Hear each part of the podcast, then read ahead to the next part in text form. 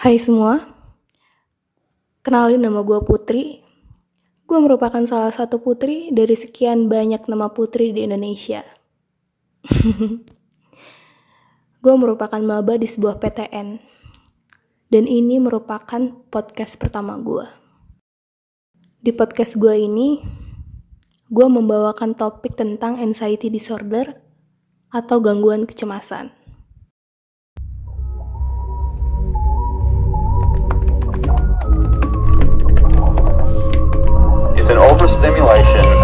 Of the fight or flight nervous system. through an excessive activation of the brain mechanism underlying fear and the fight or flight response. Our bodies just creating this worry and we don't know why. Irrational thoughts or beliefs. Physiological reaction. And an increased heart rate. Shortness of breath. Trembling. Muscle tension. Lightheaded. Even if there's no actual risk or risk of danger.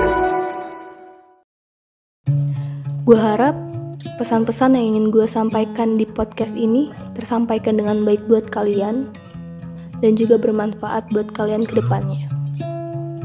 Gue yakin banyak dari kalian yang udah tahu tentang gangguan ini. Dan gue harap tips-tips yang akan gue berikan ke kalian itu benar-benar berguna buat kalian.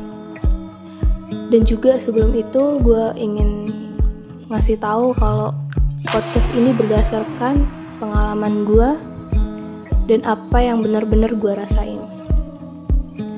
Oke, tanpa berlama-lama, gue langsung aja ya. Bayangin, lo adalah maba atau misal lo murid SMA baru atau lo murid SMP baru, dan lo ada kegiatan nongkrong sama teman-teman baru lo. Lo udah siap-siap nih, lo udah beres, tinggal cabut doang ke tongkrongan teman-teman baru lo. Lo awalnya ngerasa semangat, tapi lo juga nervous, lo juga gugup dan lo ngerasain sesuatu di perut lo yang hampir mirip kayak detak jantung. Ada sesuatu yang nahan elu, yang nahan elu buat jangan terlalu seneng. Kayak, nggak, gue nggak boleh terlalu seneng. Gue harus berhati-hati. Karena nanti takutnya ada hal buruk yang bakal terjadi ke gue. Dan lo mulai ngebayangin, lo mulai mikir, siapa ya yang nanti bakal gue ajak ngomong? Gimana kalau gue dikacangin? Gimana kalau pembahasan mereka nggak nyambung sama gue? Gimana kalau mereka nganggap gue aneh dan macem-macem? Dan ketika lo udah nyampe di tempat tongkrongan teman-teman baru lo, terus ada yang datengin lo dan mulai ngajak lo ngobrol, di situ pikiran lo panik, pikiran lo kacau, jantung lo deg-degan, lo mulai keringet dingin dan lo berusaha ngomong ke diri lo sendiri buat jangan panik, tetap tenang. Tapi lo nggak bisa, malah jadinya makin parah. Dan ketika kalian udah selesai ngobrol, dan orang yang lo ajak ngobrol itu udah pergi, di situ lo ngerasa kalah sama diri lo sendiri. Kenapa? Karena lo nggak bisa ngelawan rasa panik lo, rasa cemas lo. Dan hal-hal seperti ini udah kejadian di lo dari lama.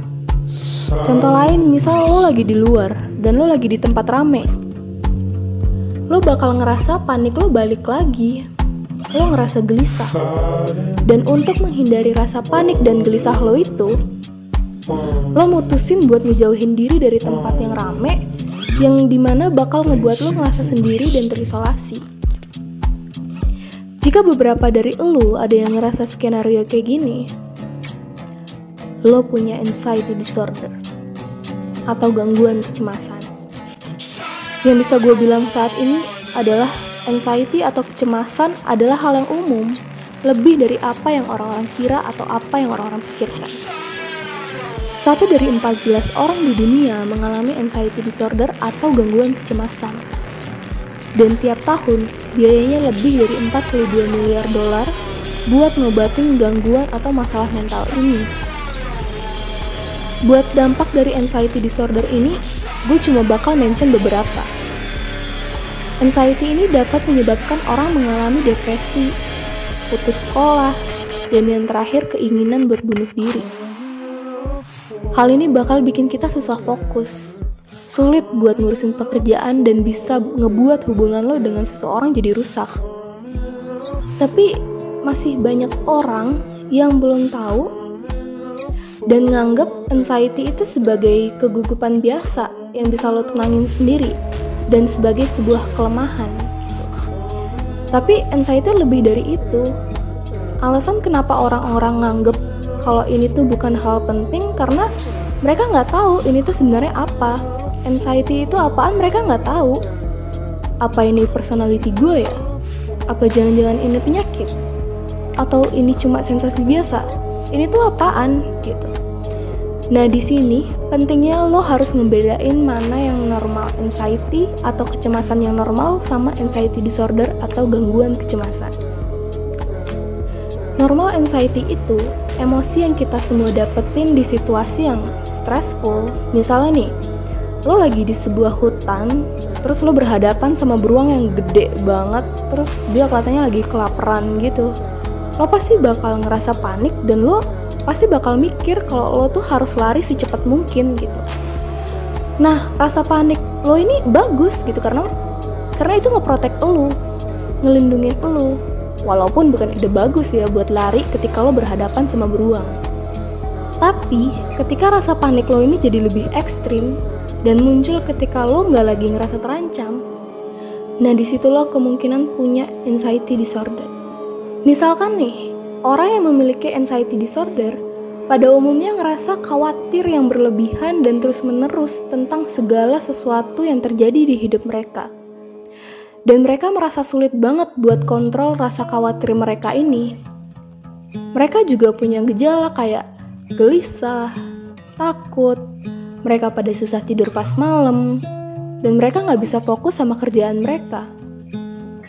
Nah sekarang, terlepas dari jenis kecemasan apa yang lo derita, ada beberapa hal yang lo bisa lakuin buat at least mengurangi rasa panik, mengurangi rasa cemas lo.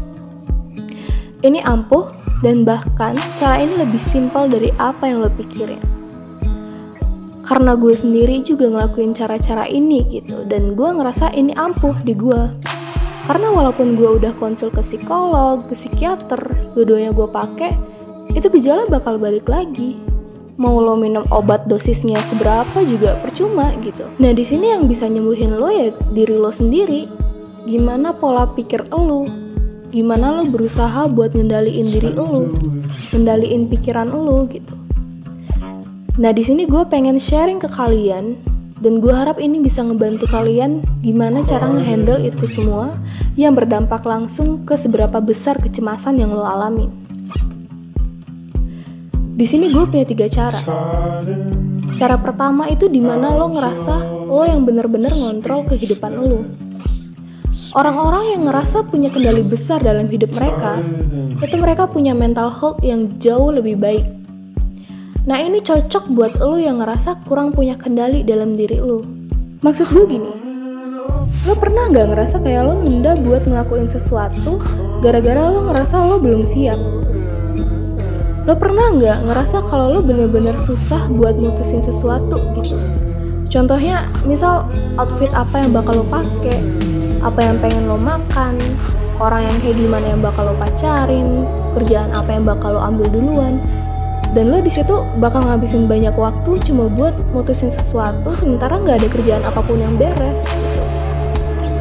Nah, cara buat ngatasin keraguan dan kurangnya kontrol dalam hidup lo ini adalah lo harus nekat buat ngelakuin apa pun.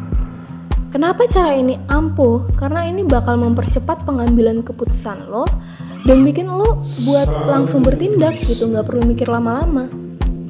Seringkali kita bertujuan buat melakukan segala hal dengan sempurna, tapi kita malah berakhir nggak ngelakuin apa-apa. Karena standar yang kita setting, standar yang kita atur buat diri kita sendiri itu terlalu tinggi standar kita itu benar-benar mengintimidasi kita jadi kita bakal stres cuma buat mikirin itu doang. Dan kita jadinya nunda buat ngelakuin apa-apa atau bahkan kita ninggalin semuanya. Nah dengan lo nekat lo jadi bebas buat ngambil tindakan.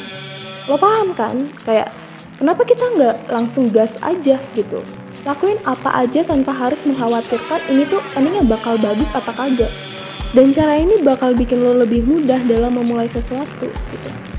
Dan ketika lo melihat ke belakang, lo bakal sadar bahwa apa yang lo lakuin gak seburuk itu. Dan ketika gue make cara ini, banyak perubahan yang terjadi dalam hidup gue. gue ngerasa gue bisa nyelesain suatu kerjaan dengan waktu lebih singkat dari yang sebelumnya. Gue ngerasa tertantang banget pakai cara ini, dan gue ngerasa seru aja pas gue lagi ngejalanin proses ngerjain sesuatu gitu. Dan rasa cemas lo bakal tergantikan oleh rasa excited. Dan gue punya pertanyaan yang bisa lo simpen ya. Gue pengen tahu, ketika lo ngikutin metode ini, seberapa besar perubahan yang terjadi di hidup lo. Oke, lanjut. Buat cara yang kedua yaitu maafin diri lo sendiri. Dan ini benar-benar berguna banget saat lo make metode ini. Orang yang menderita anxiety itu berpikir terus-terusan kalau apa yang mereka lakuin itu salah.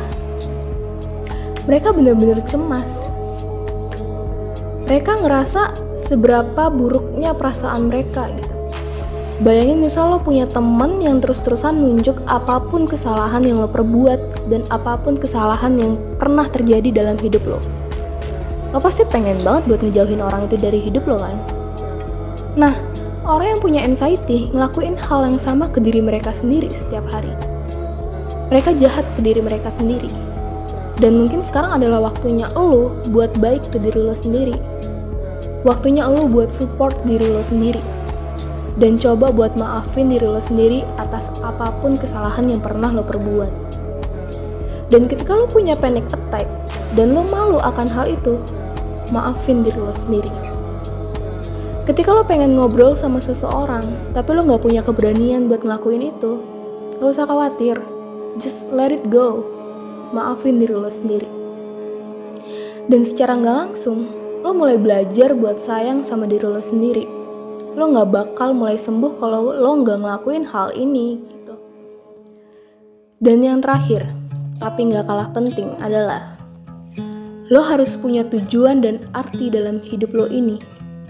Dan ini bener-bener penting banget. Gak peduli apa yang lo lakuin di hidup lo, kerjaan apa yang lo ambil, berapa gaji yang lo hasilin, lo belum bakal bener-bener seneng atau belum bakal bener-bener bahagia sebelum lo ngerasa ada orang yang butuh lo. Ada orang yang bergantung dari pencapaian lo. Atau rasa kasih sayang yang lo bagikan ke orang lain. Kita nggak butuh pujian dari orang-orang buat tetap hidup. Gue pernah dengar kata-kata ini. Buat orang-orang yang berpikir mereka nggak ada tujuan dan mereka nggak punya ekspektasi apa pun dalam hidup, mereka harus sadar bahwa kehidupan masih berekspektasi sesuatu dari mereka. Ketika lo melakukan sesuatu dengan adanya seseorang di pikiran lo, lo pasti bakal bisa melewati waktu-waktu yang sulit. Lo bakal sadar alasan kenapa lo ada di hidup ini, gitu. Oke, okay, sekarang pertanyaan gue, lo pernah nggak ngelakuin at least satu hal dengan adanya orang lain di pikiran lo? Contohnya jadi volunteer, atau lo bisa bagi pengetahuan yang lo dapetin sekarang ke orang lain yang lebih membutuhkan informasi ini, terutama buat orang yang gak punya duit buat konsul ke psikolog atau psikiater. Dan mereka biasanya salah satu orang dengan tingkat anxiety disorder yang lebih tinggi.